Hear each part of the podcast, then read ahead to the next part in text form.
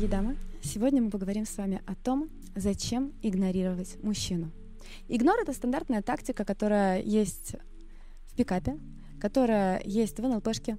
А, она называется у кого-то ближе дальше, у кого-то это эмоциональные качели, но а, она работает, и поэтому ее используют. Причем фишка этой тактики, что ты даже если знаешь, что это тактика, она все равно будет работать, как, в принципе, любая хорошая тактика.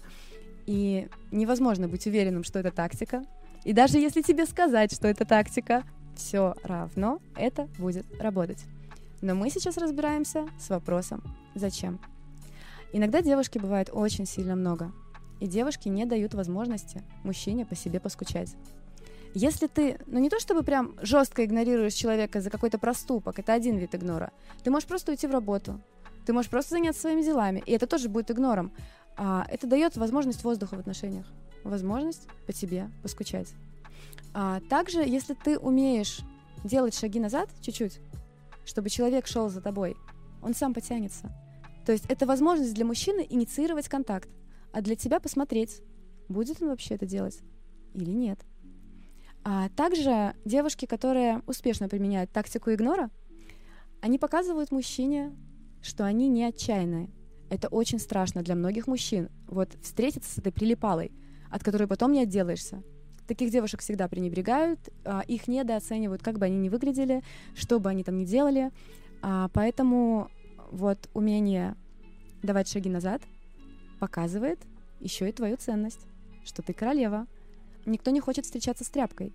Все хотят себе роскошную даму голубых кровей. Это как раз-таки показывает, что ты именно такая дама. Поэтому старайтесь, пожалуйста, смотреть за количеством сообщений со стороны мужчин, чтобы ваших сообщений всегда было меньше. От этого всегда тоже создается избыточная ценность.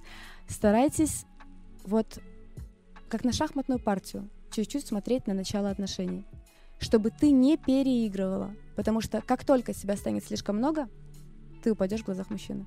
Ты себя обесценишь. И да, наверное, ходят сказки о том, что где-то есть прекрасные принцы, которые ценят в девушках инициативу, ну, такую наглую инициативу обычно ценят. А есть такие принцы, которые ценят хорошее к себе отношение и признание в любви ценят. Но это все ценится только тогда, когда мужчина в тебя уже вложился.